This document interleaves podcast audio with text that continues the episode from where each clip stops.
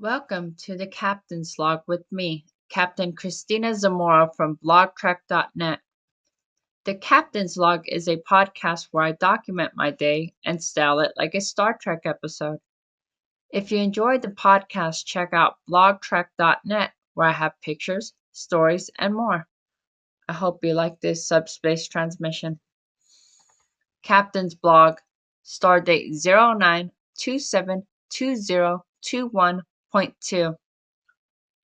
Our vessel has been navigating through a turbulent region of space the last couple of weeks. The ship's computers took substantial damage after we flew too close to a gravitational eddy.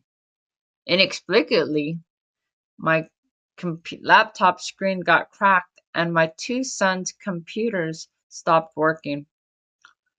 I've had to allocate considerable resources in order to repair the damage. Additionally, our shuttlecraft's warp core continues to have engine uh, issues, the car engine. Um, the boys at Jupiter Station still haven't diagnosed or fixed the underlying problem. Still, I've been trying to embrace being grateful not just for the good things, but even for these challenges in my life. Intellectually, being grateful seems like an easy thing to do. Yet when challenges inevitably arise, it's hard for me to not get upset at either the person causing it or even just frustrated at things not going my way. I wouldn't be who I am today without having overcome the adversity I have. Overcoming life's challenges have made me a stronger person. Moreover, part of me still just wants things handed to me. I think the struggle is to maintain perspective, to remember all the blessings I already have. Last week, I attended an informal discussion that centered on politics with several other captains at the Unitarian outpost. Usually, what happens with these sorts of discussions is that people already have their mind made up most either fall on one side of the aisle or another. I like to think that I bring a nuanced view of things that probably isn't easily implemented into policy or able to be sold politically. One thing I've learned is that a lot of what happens politically is less about trying to find solutions and more about trying to galvanize popular support. Some politicians will say or do anything so long as it gets them more time in office or damages their opponent. One of the stances I subtly took a jab at was critical race theory and the Black Lives Matter movement. One of the captains stated that race shapes every social issue.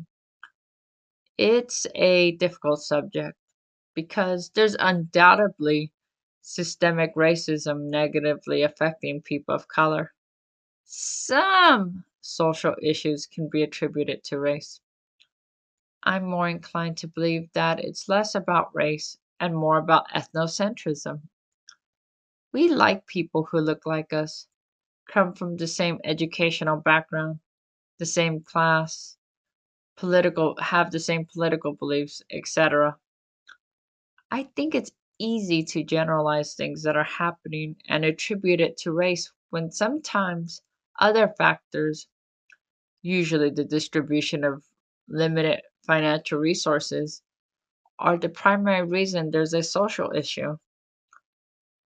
Just for the record, I support the Black Lives Matter movement and its aim of increasing visibility for issues disproportionately affecting Black people.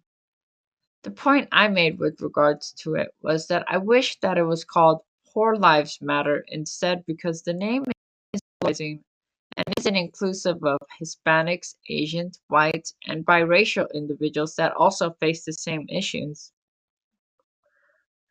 I do have to be careful about how I present my views because they can be skewed to justify rather unsavory beliefs. One captain took what I said and was like, yeah, why does everyone have to go after white Christian males?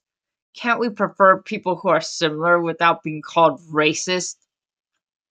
When millions of when millions of people have the same view, it creates discrimination on a vast scale.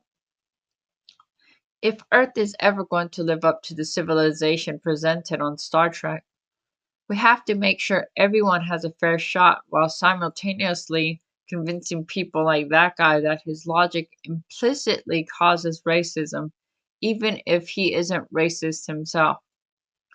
The same individual, of course, had a conservative approach to the border crisis. The border crisis is a difficult subject for me to take on. On one hand, we have finite resources and insufficient instru- infrastructure to process these individuals, and the fact that most of the of those that enter our southern border are people that will end up competing with our unskilled labor force, undercutting wages. On the other hand, as humans, we have a moral responsibility to help people coming to us and asking for help.